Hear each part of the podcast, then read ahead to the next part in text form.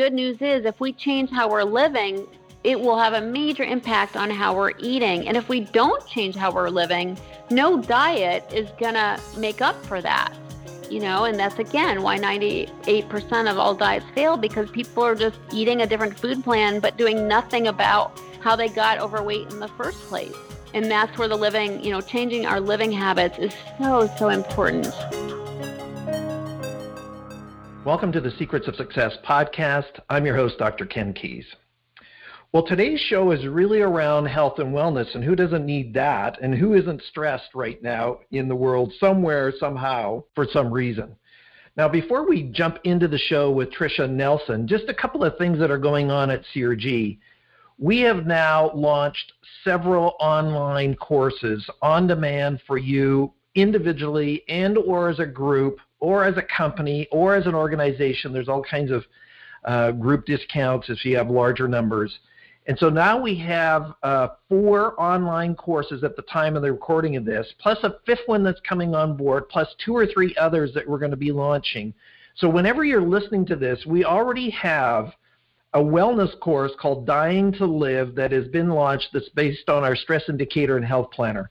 So my encouragement there is, and it includes the assessment that we take you step by step through the assessment. Now I admit it's our longest assessment that we have, but it's also the most thorough and it's going to give you the greatest insight about your wellness levels in five different categories. So my encouragement that you would uh, take a look at that. It's called Dying to Live. Just go to crgleader.com, go to the online courses under the CRG Academy, and then share that with yourself or others. And then we just I take you through uh, personally uh, through video the course, the assessment, the tools, so that you can increase your wellness and decrease your stress. Now, as always, we thank you for being a Secrets of Success listener. If you like what we're doing, please pass it on, share it.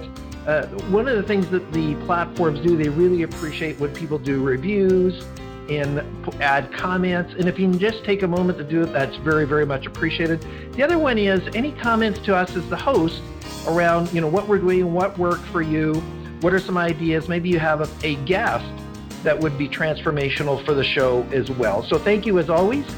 And here's our show around health and wellness and around hunger. And her story is amazing. And here's Tricia Nelson.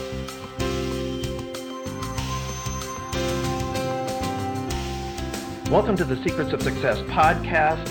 I'm your host, Dr. Ken Keis.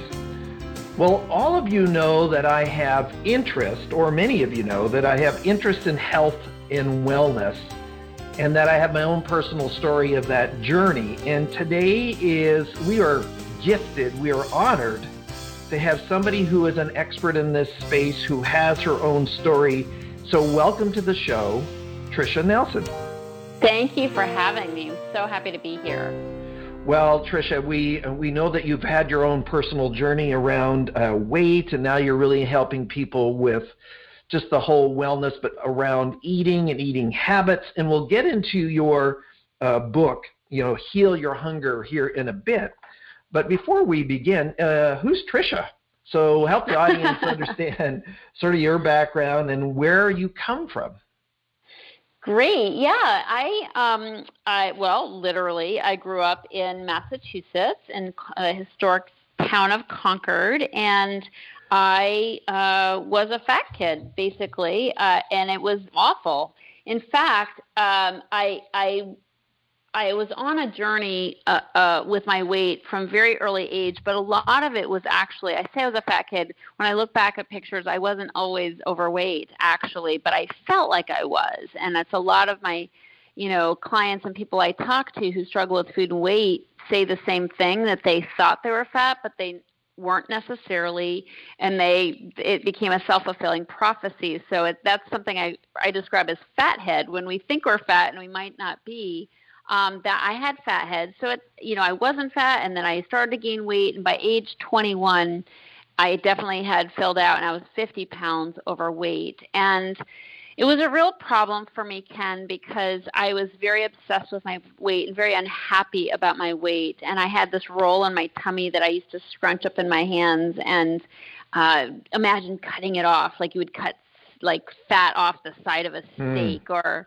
or I imagined getting some disease where I'd automatically lose weight or or I thought maybe I'll join the army and I'll have to I'll be forced to exercise uh, at boot camp because I hated to exercise. Mm. So kind of some pretty crazy thoughts around how to lose weight because I wasn't able to do it. Every diet I would try would work for a time, but I'd always end up going back to eating too much and eating the things I wasn't supposed to eat, and um, and and I was back at square one, or worse, or I'd gain more weight. Um, and I had about five different sizes of pants in my closet because I never knew what size I would be. I was just a, a yo-yoer, and I'd go up and up and down the scale. So, you know, I always held on to those skinny jeans because I was so eager to fit into them, but usually they just collected dust because I was higher on the scale. But I say all that to really underscore the fact that it was a struggle for me and I was never happy with my weight. I was Mm. always struggling. And so,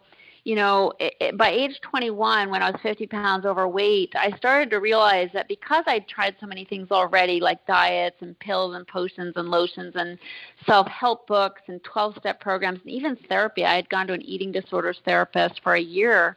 Um, none of those things really succeeded or helped me succeed in losing the weight and keeping it off. And so, what happened was that I met somebody who was able to help me dig deeper into the underlying causes of why I was compelled to eat, why I had these cravings that seemed insatiable. And when I got that help, it turned it turned everything around for me, and I was able to lose the weight and keep it off. And I've been in a thankfully in a thin body for several decades now. So as I now I'm with- just going to interrupt you Yeah. for a second, and I'm going to scroll back because one of the things we do in the show is before we get into these great insights and appreciate your stories, go to the even the backstory. Sure. Uh, when you think about your family of origin, was there anything there that contributed to sort of this mindset or condition? Because there's lots of research that says if I am in a family that really doesn't eat well, and I have overweight parents or siblings, then the possibility of me being there is greater. So, what's the story there for your family of origin that even contributed to this mindset for you? Well, there's no question on a physical level, uh, I believe I have a propensity to gain weight very easily, and that was true for my parents. They were both overweight growing up, not not grossly overweight, but definitely they struggled with with weight. Um, both of them were chubby by the when by the time they got married. Their wedding photo shows them as I'd say each of them maybe you know 30 pounds or so overweight, and um, so there's that. You know, there's definitely a physical component that's it is hereditary. You know, to to have a body that doesn't metabolize quickly. Um, you know, that can lead to weight gain. So there was that. I wouldn't say terrible eating habits, but definitely on an emotional and mental level, a lot of pain. Okay, so my family was dysfunctional, and um, and it not. I mean, not terribly. That we didn't have plates flying across the kitchen, um, or any kind of you know uh, outward signs of dysfunction. But sometimes the more stealth dysfunction can be even more aggravating or, or Mm. mind be- mind bending because you're it's like everything looks okay. Like what's wrong? Why don't i feel okay? So that was more the way it was with my family. We were english and so every we were very polite. But um but underneath was sarcasm anger passive aggressive you know so we were all in pain. And you know my parents did the best they could for sure but they had you know my dad had a father who died at 13 when he was my dad was 13 and he was became the man of the family very early on became very serious and hardworking and definitely not in touch with his emotions and was sort of a sign of the times as well you know in the, Mm. the six, 60s um, but but uh, you know they just didn't they they weren't brought up to really process anything in a healthy way. So there was a lot of stuffing going on you know gin and tonics or rum and tonics every night. Um, uh, and and food certainly being a crutch. And then my sisters as well had their own issues with food. So we were three girls, and we all became emotional eaters. And I will say uh, to your question.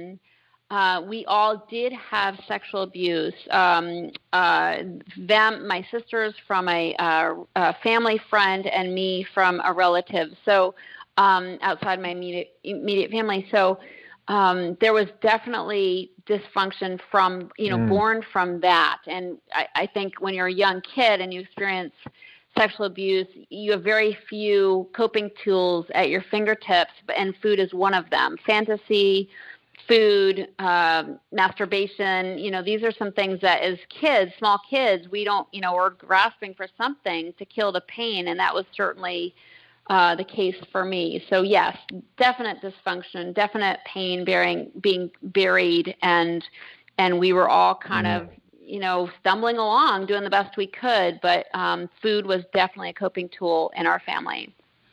Well, obviously, you've converted that uh, pain into insights for others. So, after high school, did you end up going to college, or what? What was sort of the direction right after that, before you were 21?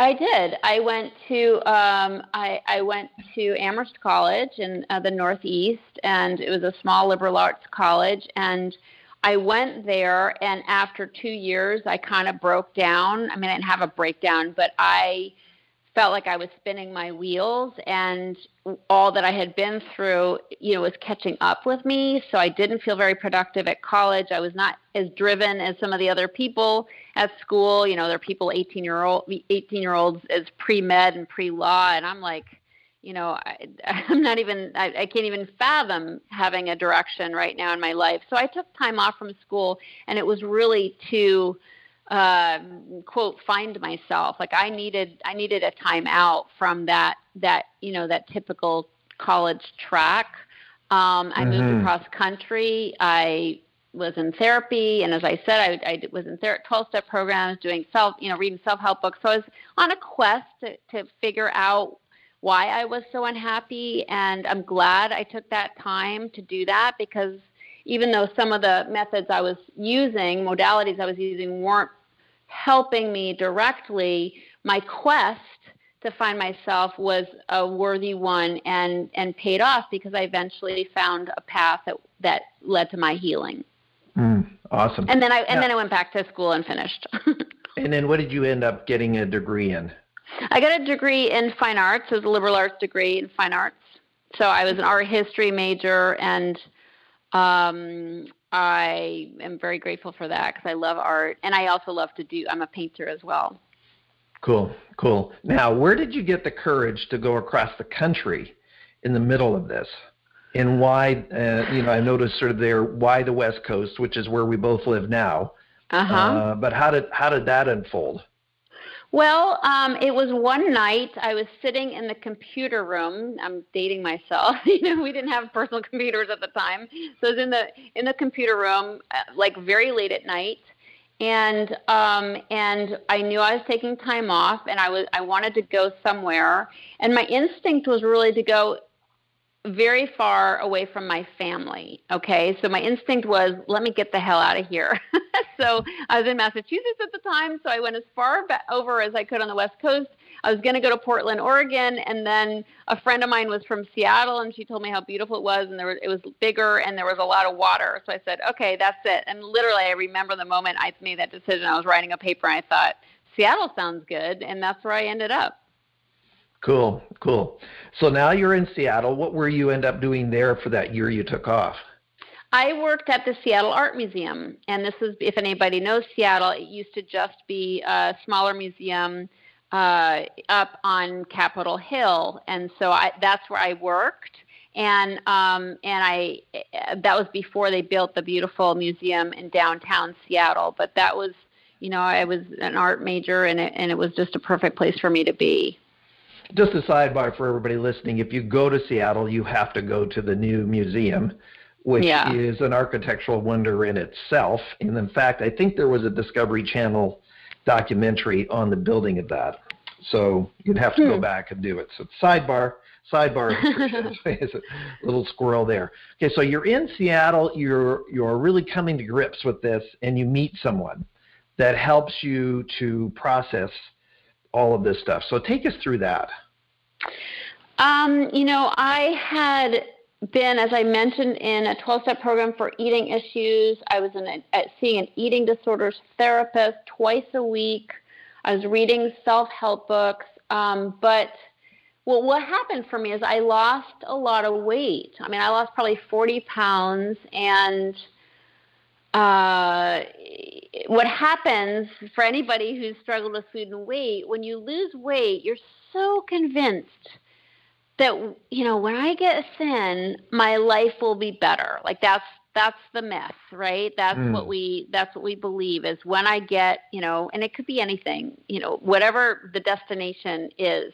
When I get the Ferrari, you know, when I get the degree, when I get the big job, whatever uh, number on your bank account. But mine was weight. You know, if I lost this weight, you know, because I'd struggled for so long, you know, I thought I'd I'll, I'd be happy.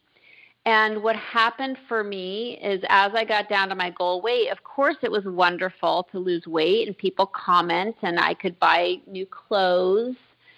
But then when I was circling my goal, the luster of weight loss began to wear off.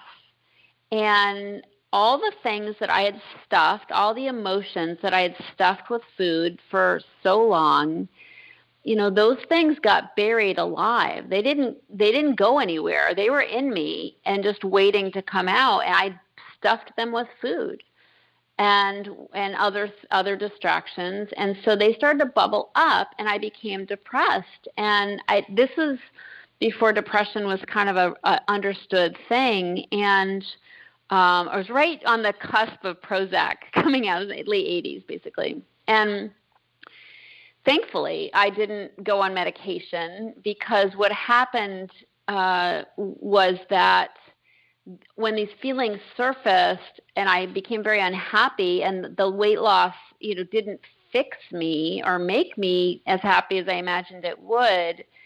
I started to realize that there was a deeper issue at hand and that I was going to need to address that or go back up the scale yet again. And be, as I mentioned, I was a yo-yoer, so it was only a matter of time. And and statistically speaking, I was uh, part of the statistic of 98% of diets failing. So I sure enough, on this weight loss journey, it was more or less a diet for me, and I was it was ecstatic to lose weight, and then extremely disappointed when I realized it didn't fix me, and those feelings were coming up. So what happened was that I had to go deeper, and it was really a turning a, a, a moment. It was a turning point for me to think, "Wow, I have to deal with what's inside of me, and or or else I will continue the yo-yo dieting for the rest of my life."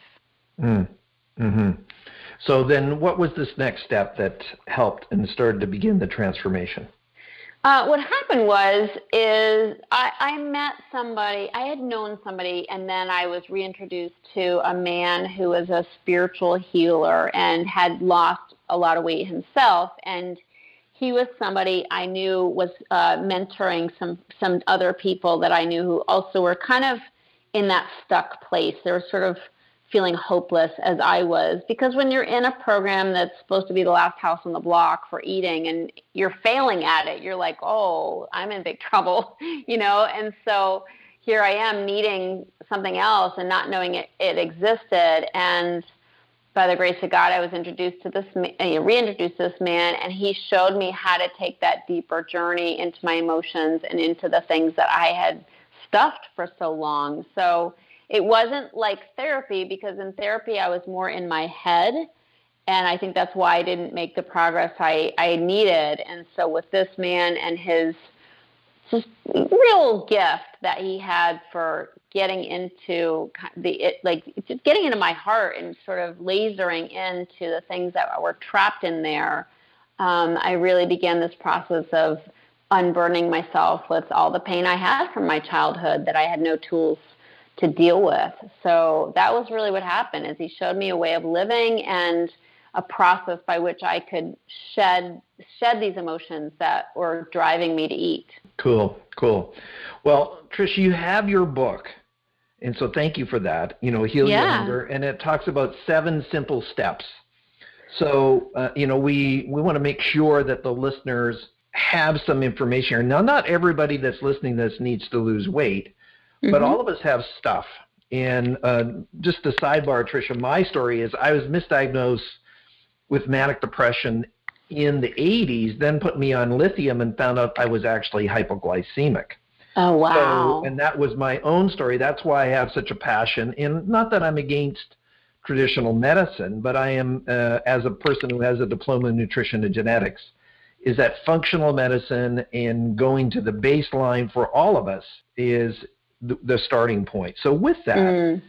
and your book, Heal Your Hunger, what are the seven steps that you take people through so that on the other side that we really can feel more whole regardless of the context yeah and and what happened and the reason why um, this worked for me is um, i mean my own process of healing worked is i mean i laid it out in the book i, I basically codified what, one part that that I didn't talk about is after getting help from this person, I joined him in helping others. So I had an amazing experience for 20 years of helping other people with addictions, not just food, many mm-hmm. different addictions.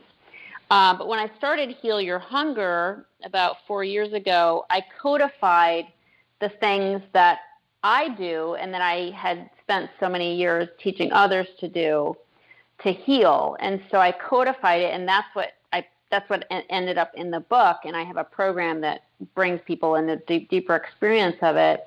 But the steps are really about they're not about food because my experience is anybody who struggled for any length of time with food and weight knows a lot about nutrition. They've read the books, they've been studying it, they've been trying to get to the bottom of it for so long. So they're not ignorant of the fact that you know, green leafy vegetables are better than ice cream for your body. you know, so really is that true? It's, messing with you a it's bit widely it's widely presumed. Um, okay. So, so they're not like they're not stupid. Unfortunately, those who do struggle with food and weight, you know, oftentimes doctors will make it sort of a presumption that we are stupid because they'll say things like, well, eat less and exercise more, or eat sugar in moderation, or things that, you know, aren't rocket science, but they don't work for somebody who has an emotional eating issue. And so uh, it's really important that, you know, that's why those things are, the conventional wisdom is not so wise for a certain segment of people. And those are people who really get out of control with their eating. And, and, and mm-hmm. I have clients who aren't overweight at all, but they have an obsession with food and weight. You know, they might be jogging five miles a day to control their eating binges when they're very spelt, but they're absolutely owned by food and by you know the way it, mm-hmm. it you know it they're thinking about it all day long. So it, weight is not necessarily an indicator of somebody being an emotional eater or overweight. Well, we had a, a relative, and interesting enough, she's a nurse now but she was hospitalized many times for um, her. Uh, she was basically 75 pounds soaking wet, and she's mm. still looking in the mm. mirror saying that she was fat. Anorexic, yep. Yeah, exactly. And yep. so th- th- these emotional things now, she's healed now, but it was many years through the process. So very hard, yeah, for sure. So, what are the, some of these steps then that to take the listeners through? So, one of the steps is being connected and being in community with other emotional eaters. Because the problem with being an emotional eater is you feel so much shame about it that you try to figure it out on your own without bringing in any, anybody in on it. so, because you think you should, quote, should be able to handle it on your own. You know, how crazy is it that you have to seek some kind of help outside yourself. It should be something so simple, like just mm-hmm. eat less, exercise more, like the doctor said, you know, but it's it's not that simple if you have this problem. So getting connected with other emotional eaters is vital. So get into a support group. Then what's what's next?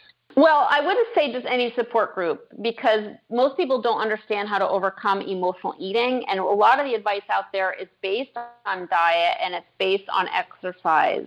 Whereas people really need to be connected with people who understand emotional eating. So I definitely say that. But but but regardless, coming out of the closet with the problem, being in community with other people is very healing because mm-hmm. no because people think they're the only ones.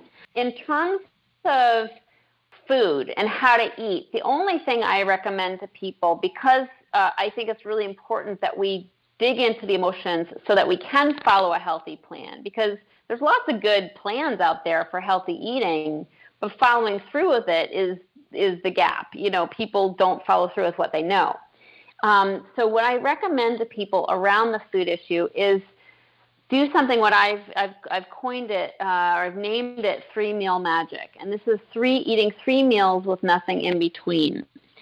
And I use this as the framework, um, a really simple framework for people, not as a diet even, but as a way of starting to identify what one's emotions even are.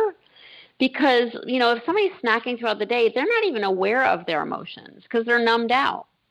And so uh, it's really important that we have some kind of boundaries around food so that we can start identifying what's even going on inside of us. So this simple plan of three meals with nothing in between will help a person do that because when you have a little bit of hunger between your meals and you wait until it's mealtime to eat, you'll start getting acquainted with what's like what's underneath that hunger. It's and people are very afraid of hunger for that reason. They don't really want to know what's there. They're running from themselves and food is their way of doing that among other things. So that's a very simple eat, way of eating that's just going to help you tap in and tune in to what's inside of you on an emotional level. So another thing I recommend um, in order to be able to follow through with a three meal magic plan is to start a routine in the morning that can help you get still and quiet and centered. And this is something that's very difficult because people who are overeaters are overdoers and overcommitters. so they like to keep busy. And why? Again, same reason. We don't really want to stop and feel. We don't want to know what, what's going on inside of us. We're kind of always on the go because it keeps us one step ahead of our emotions. But in order to to heal, we're going to have to identify what those emotions are. So, um, starting a routine like meditation, prayer, journaling, reading spiritual literature, doing some of these things first thing in the morning before you get up and go is going to be so important for being able to feel supported from the inside out you know mm. and people talk about weight loss and i call it weight loss from the inside out because if you start making peace with your emotions if you start having this really precious time in the morning where you're connecting with your divine spirit um, you know it's going to bring you calm it's going to bring you emotional balance and i often call it putting deposits into your spiritual bank account because when you start the day this way, instead of ricocheting off of all the stressors or emails or you know, needs of people around you, you have this foundational like source, this this source you can draw on, spiritual bank account, if you will.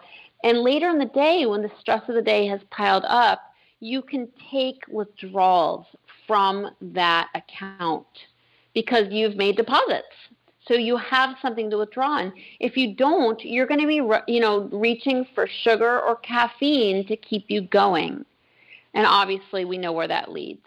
So it's just really important that we start really tending to our spirits and putting those you know those resources in so that we can be fueled be sustained in a way that's not unhealthy and mm. so hmm. that's it's so important and self-care is so overlooked you know we're just our culture is so geared towards do do do achieve you know accomplish and and yet we're using food and alcohol and cigarettes and pot and whatever else to do it which are all unhealthy and and, and it's going to cause our bodies to break down ultimately whereas if we're doing it in a more organic you know way and it's going to it's going to be a healthy way of bolstering ourselves that doesn't have adverse side effects. It's so important. Self care is such an important part of healing from emotional eating.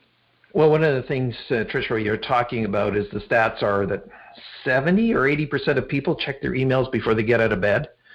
So mm-hmm. you start, and then the other one is, is Dr. Amen is is somebody I'm connected to as far as his work, and so we're trying to get a dopamine rush first thing in the morning, going on social media. So what you're really saying is the opposite. is uh, don't be go binging yourself up and ramping it up. Is that that centered in calmness? So that's yeah. great. That's great advice.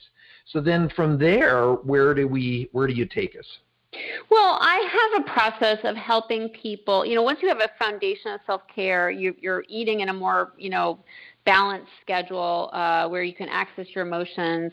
I take people on a journey of really identifying what those emotions are. And I have something um, that I do talk about in the book called the anatomy of the emotional eater because it's not about the food. It's, you know, and that's where people are going wrong is they're always just trying to apply a diet or an exercise program. But if we don't change the way we're living, we're never going to experience success in our in our health in my experience and i often say it's not an eating problem but rather a living problem so what i've done is i've identified the top 24 traits that emotional eaters tend to display or live by that are causing their cravings because we think that cravings just happen like oh, i'm struck with a chocolate craving.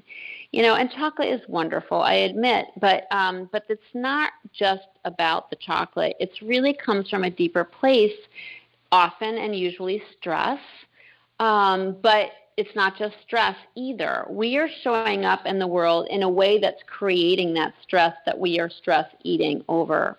So wouldn't it be nice instead of just being a victim of, you know, of, of a barrage of cravings, wouldn't it be nice to realize what's causing those cravings? And my experience is about 90% of cravings are emotional. Of course, sugar is addictive. If you eat sugar, you will crave sugar.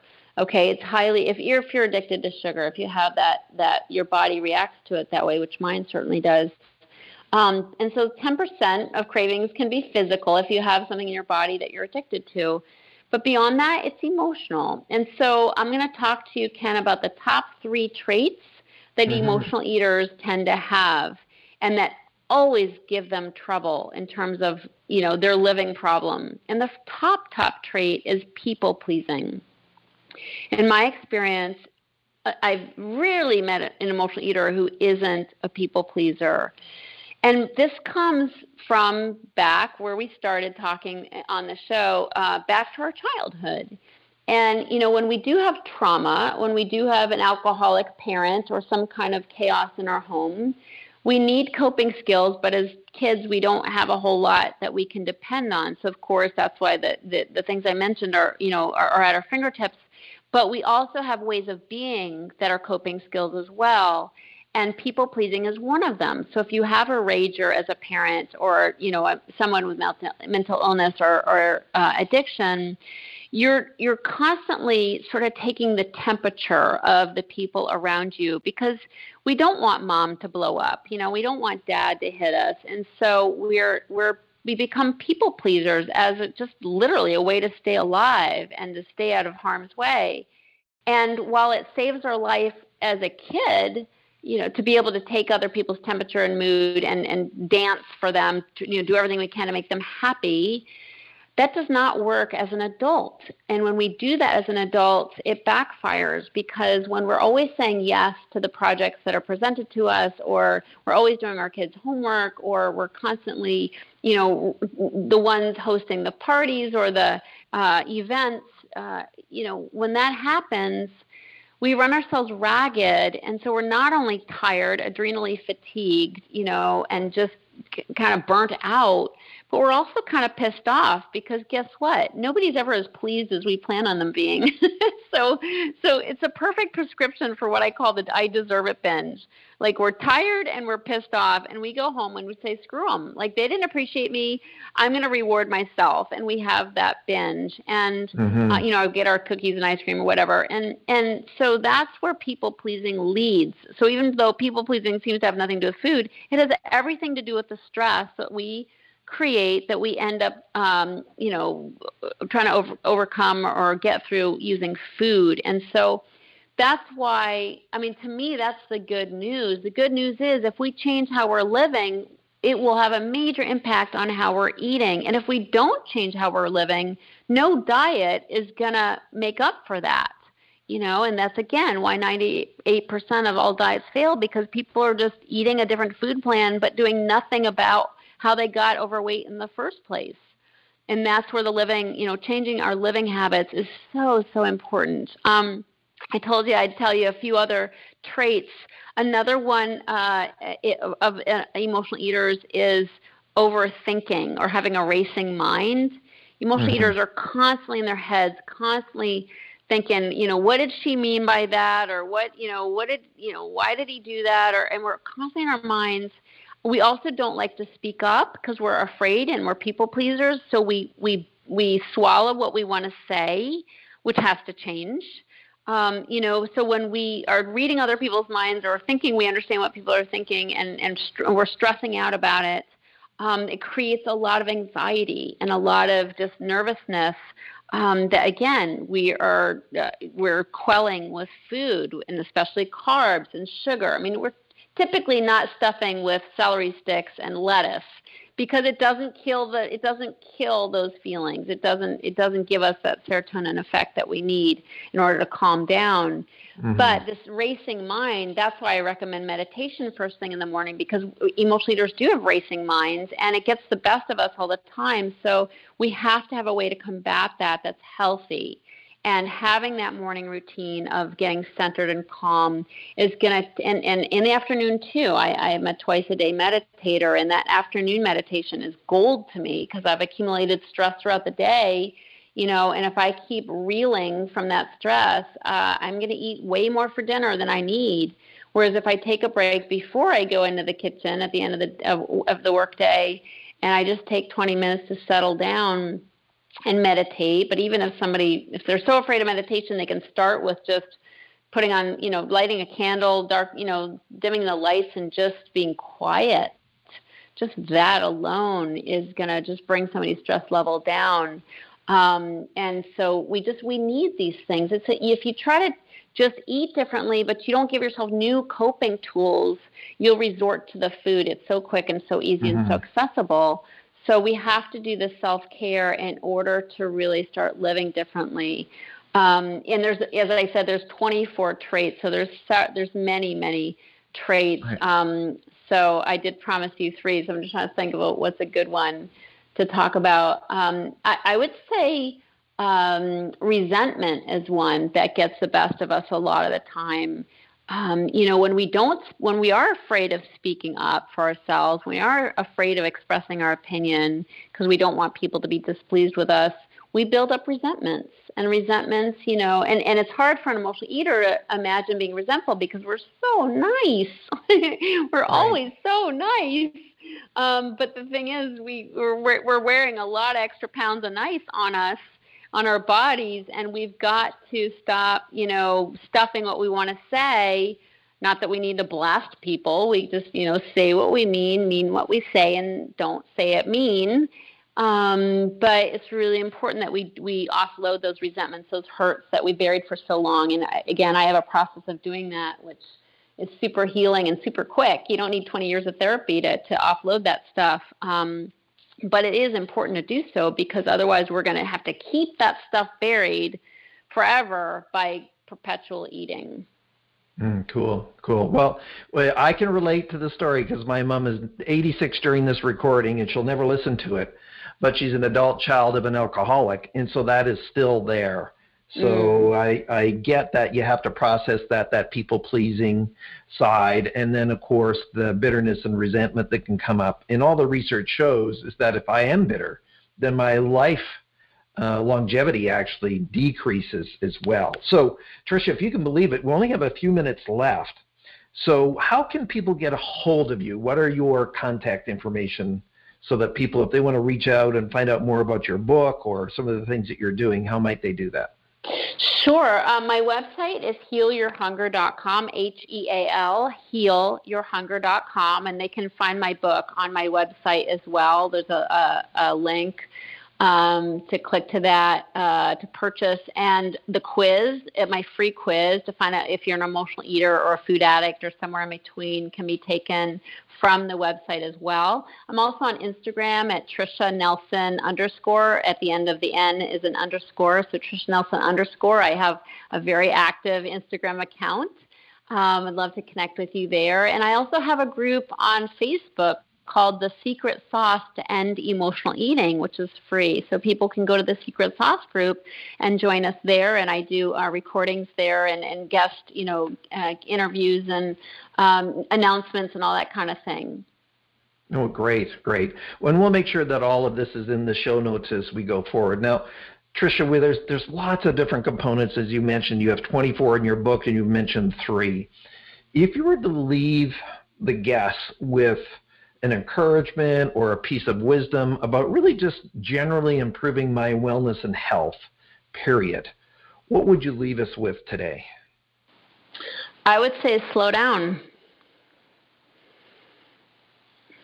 We're too busy. Everybody's too busy, and our health is taking a hit on account of it.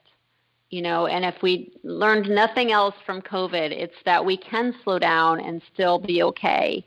You know, and obviously it's hard being cooped up with the quarantine, but I think it's been a good lesson to people that you know it's it's important to take time with family. It's important to take time for ourselves um, quiet time with you know our God and meditation and prayer. So any of these things is going to help us uh, recalibrate in our bodies. And um, and the other thing I would say is is don't do it alone. You know, nobody can do this alone. You don't you don't think twice about hiring a trainer if you want to get fit or run a marathon, but people somehow have resistance around hiring hiring someone to help them with their eating habits, and yet there's nothing more important they could do than to experience, you know, uh, a, new experience or a new relationship with food. Mm, mm. Well, Tricia Nelson, thank you very much for hanging out with us today. Oh, it's been such a pleasure. Thanks for having me. Well, stay with us. Now, Secrets of Success listeners, you know, we have a diverse list of guests who give us different insights. And really, what I picked up from Tricia is that it's really not about the eating, it's really about our emotional condition.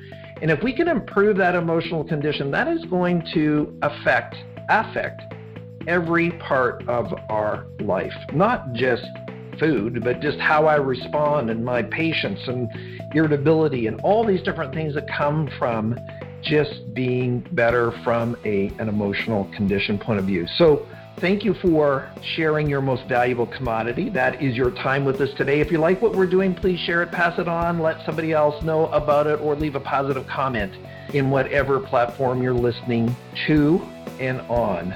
Thank you for listening. I'm your host, Dr. Ken Keis.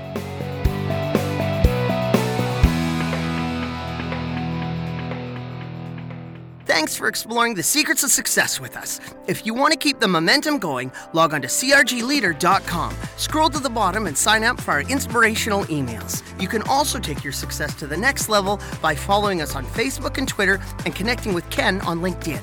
We hope you have a great week and look forward to you joining us next time for the Secrets of Success podcast with Dr. Ken Keis.